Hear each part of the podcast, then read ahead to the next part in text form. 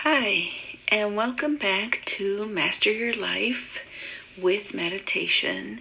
Your host is Maria Castro. And for this topic, I've chosen grief.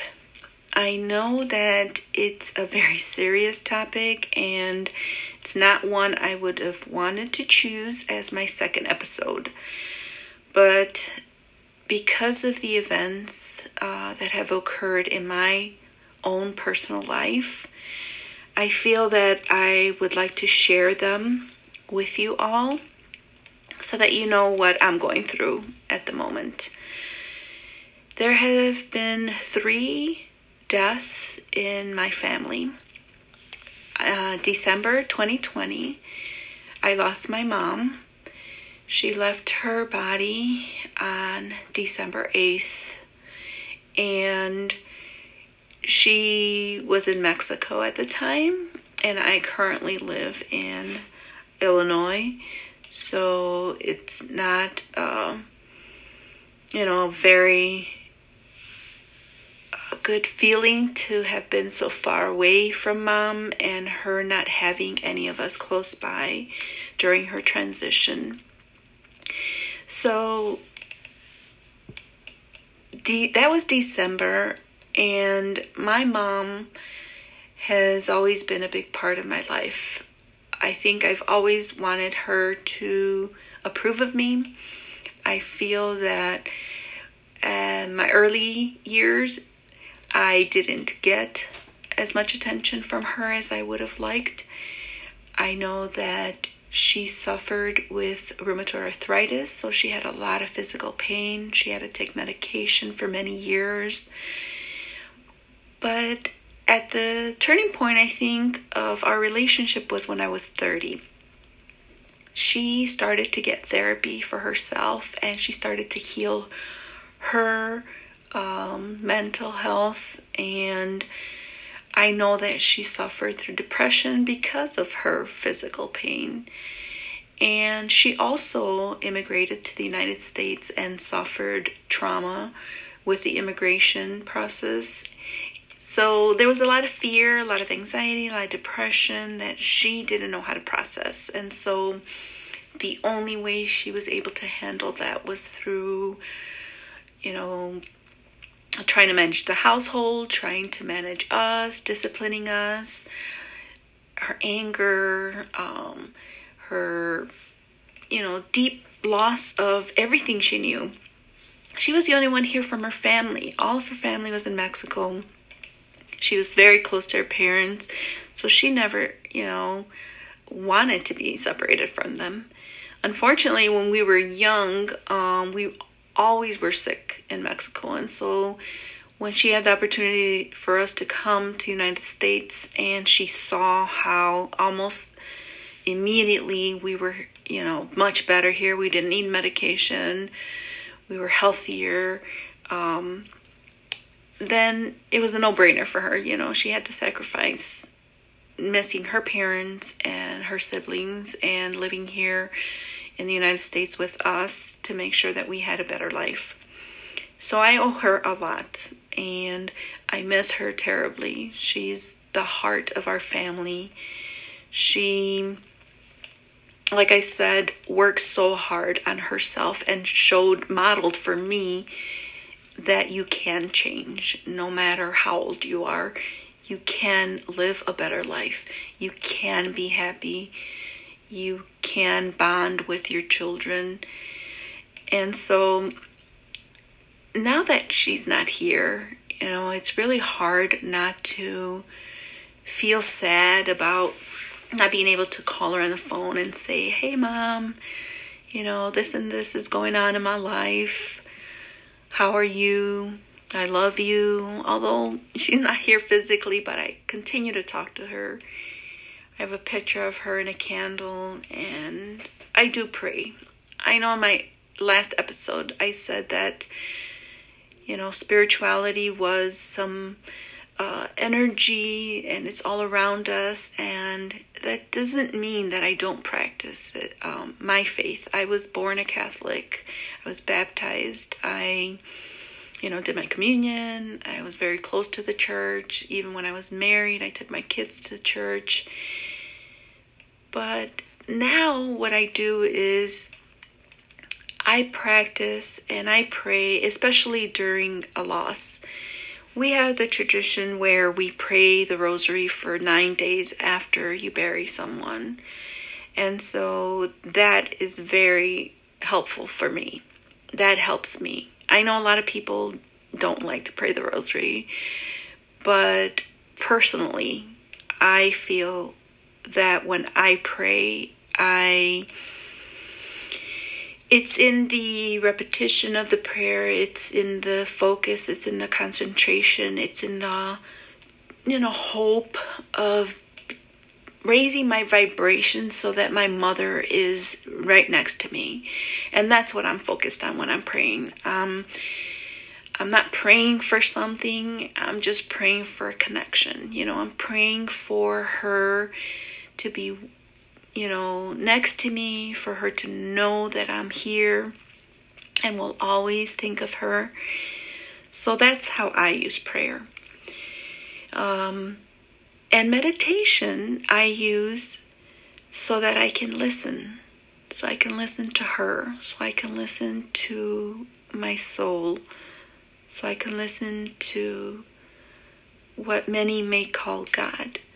And so there's a balance between me praying, that means I'm speaking and I'm hoping that my prayers, you know, connect to my mother and my ancestors and to all of life in the hopes that you know we can see healing that we can see peace in this world and so i want to talk about how a lot of times we wait to the last minute to plan our death we may not have a will we may not even have told, you know, our spouses, our children, what are our wishes for when we are no longer here.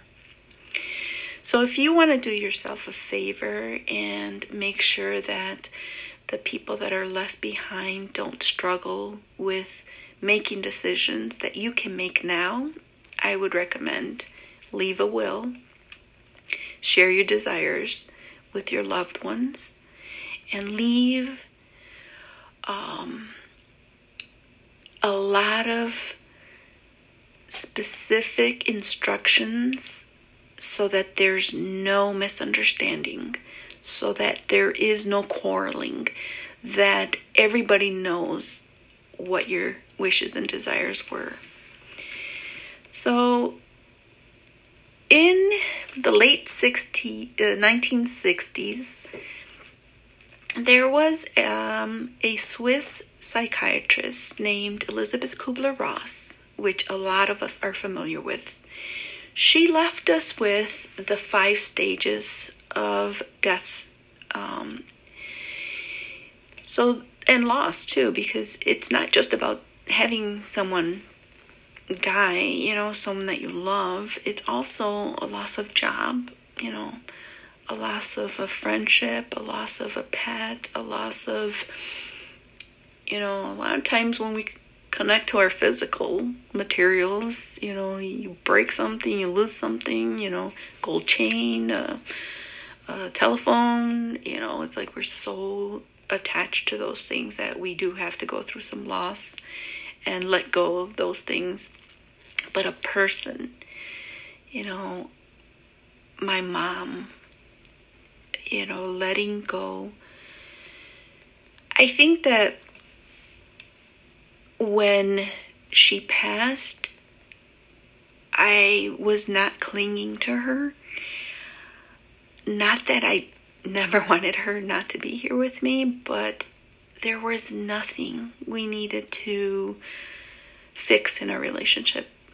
We were very open, we were very loving she always gave us her blessing. She always prayed for us. She always told us to be happy, to enjoy life.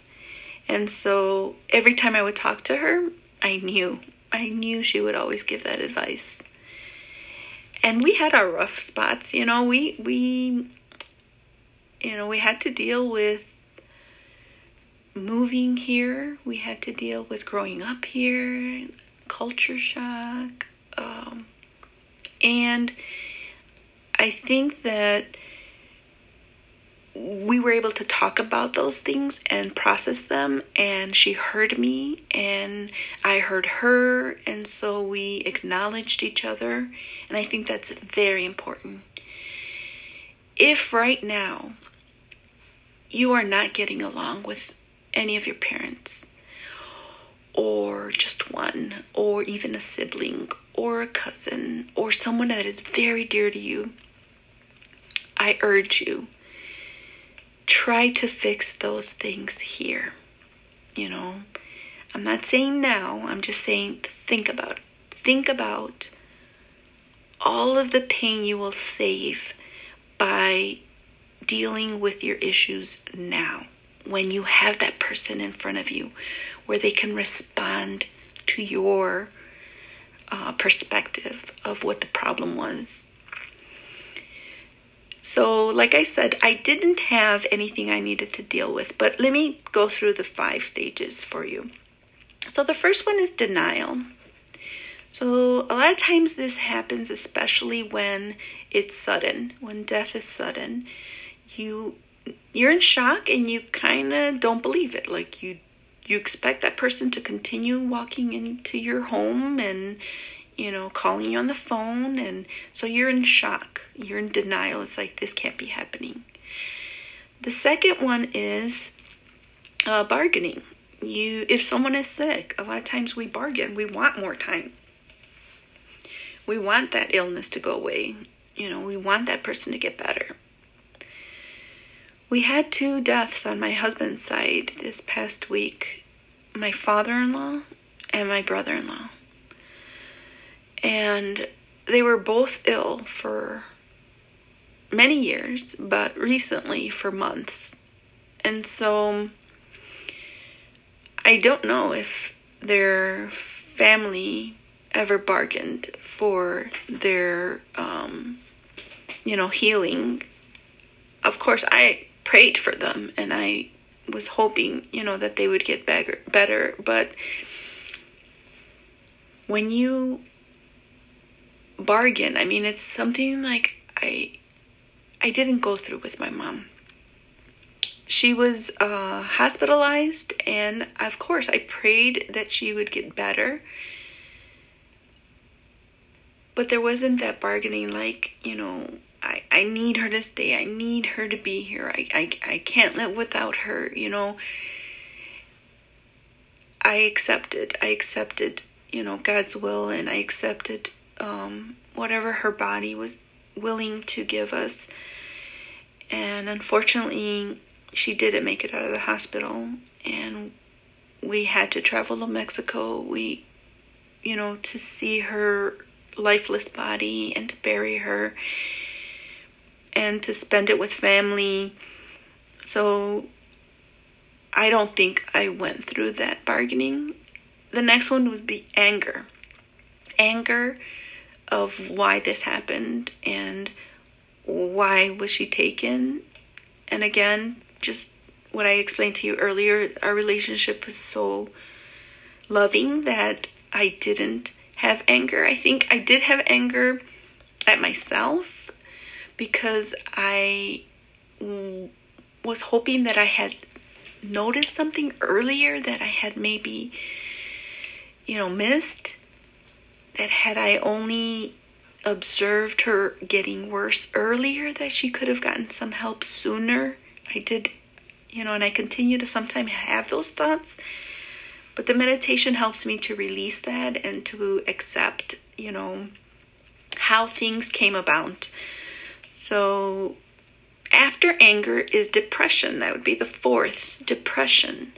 So if you don't deal with your anger, if you don't deal with the bargaining aspect if you didn't weren't able to negotiate sometime and that person passed then you could fall into a depression The last one would be acceptance. So she left those five stages. Acceptance, of course, would be when you have accepted the loss and you're learning to live your life in a new way without that person in your life physically. But I always stress that even though they're not here physically, spiritually, energetically, they're around us.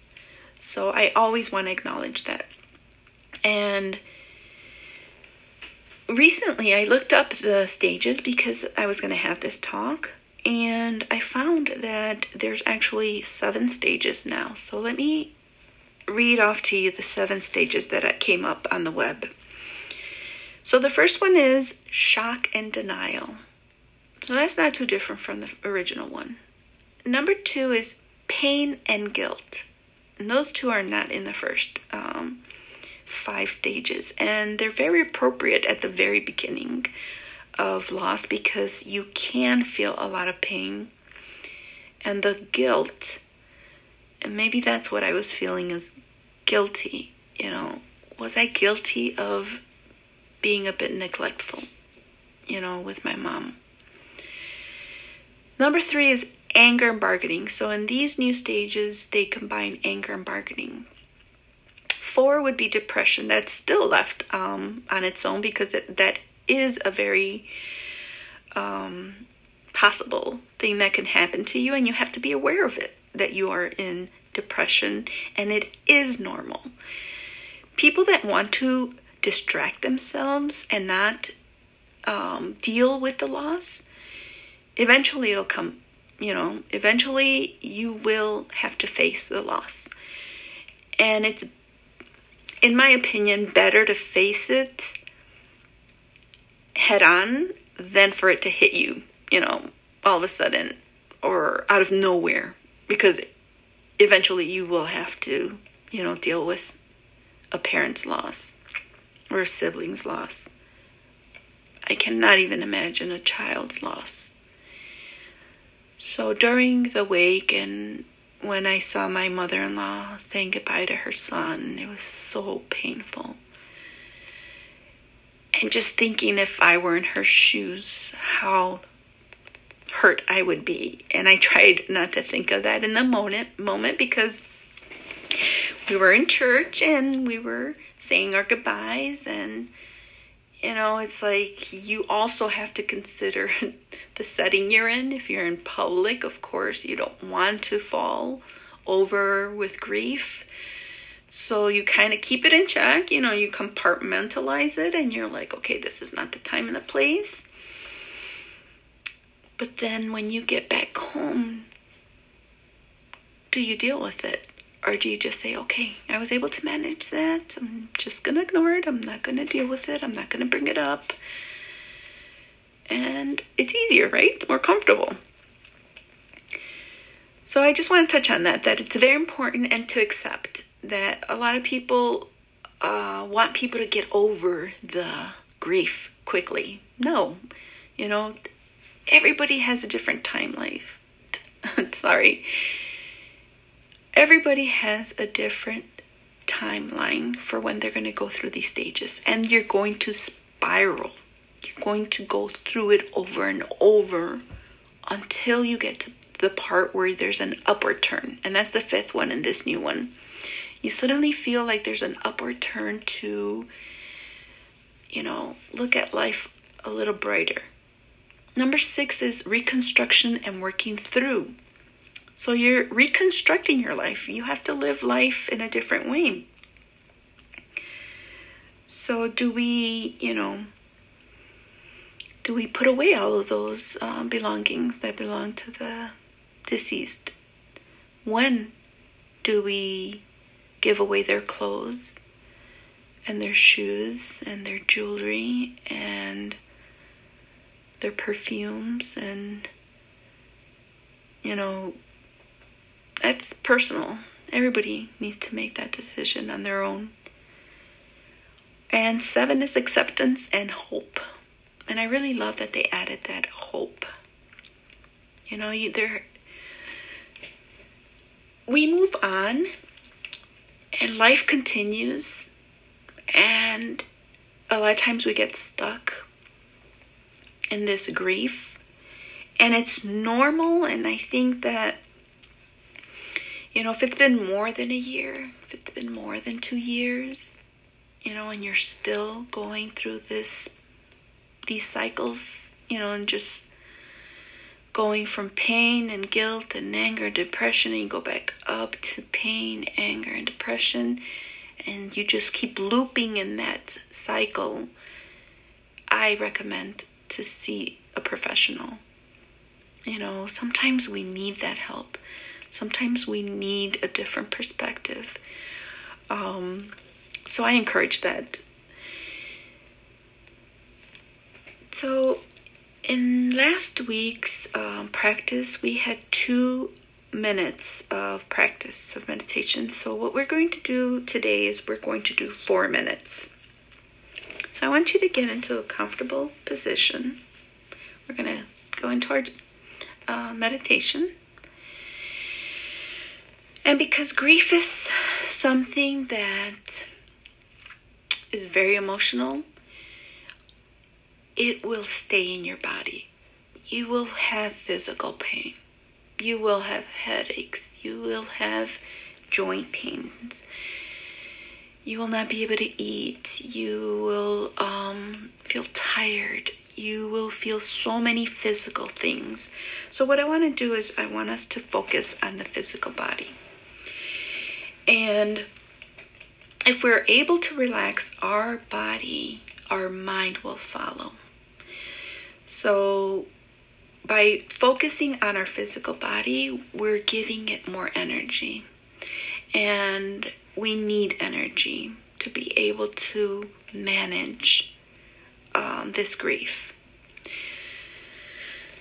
So, like I said in the first meditation, have a straight back, feet firmly on the ground.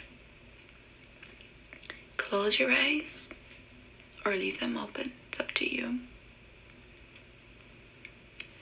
So, to begin this meditation, we're going to take two deep breaths to settle the body. So, you breathe in and breathe out.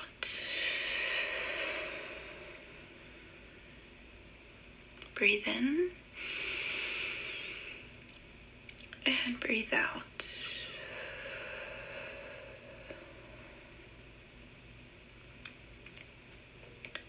We're going to focus on the top of our head.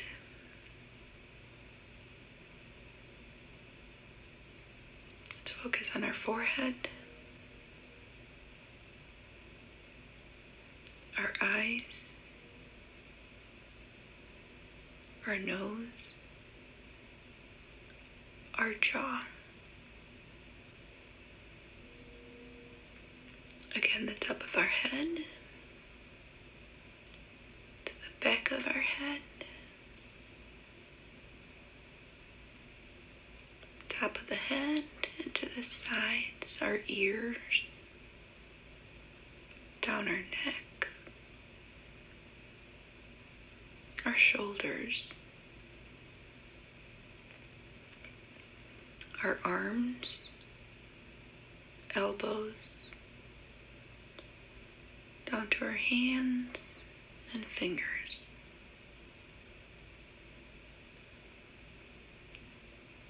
Back up to our neck and down our chest, our stomach, abdomen, back to our neck, shoulders, your whole spine, sides of your back, bottom, pelvis.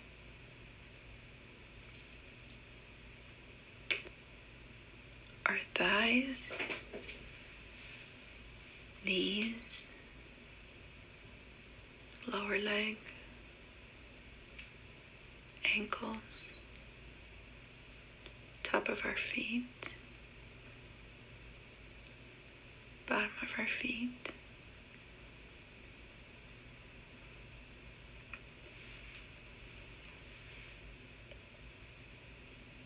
Now notice your whole body is relaxed.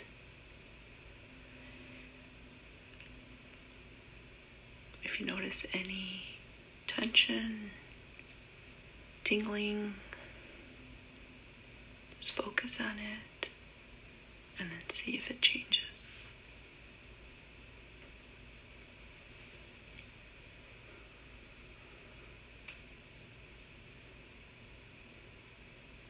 Okay, when you're ready, open your eyes.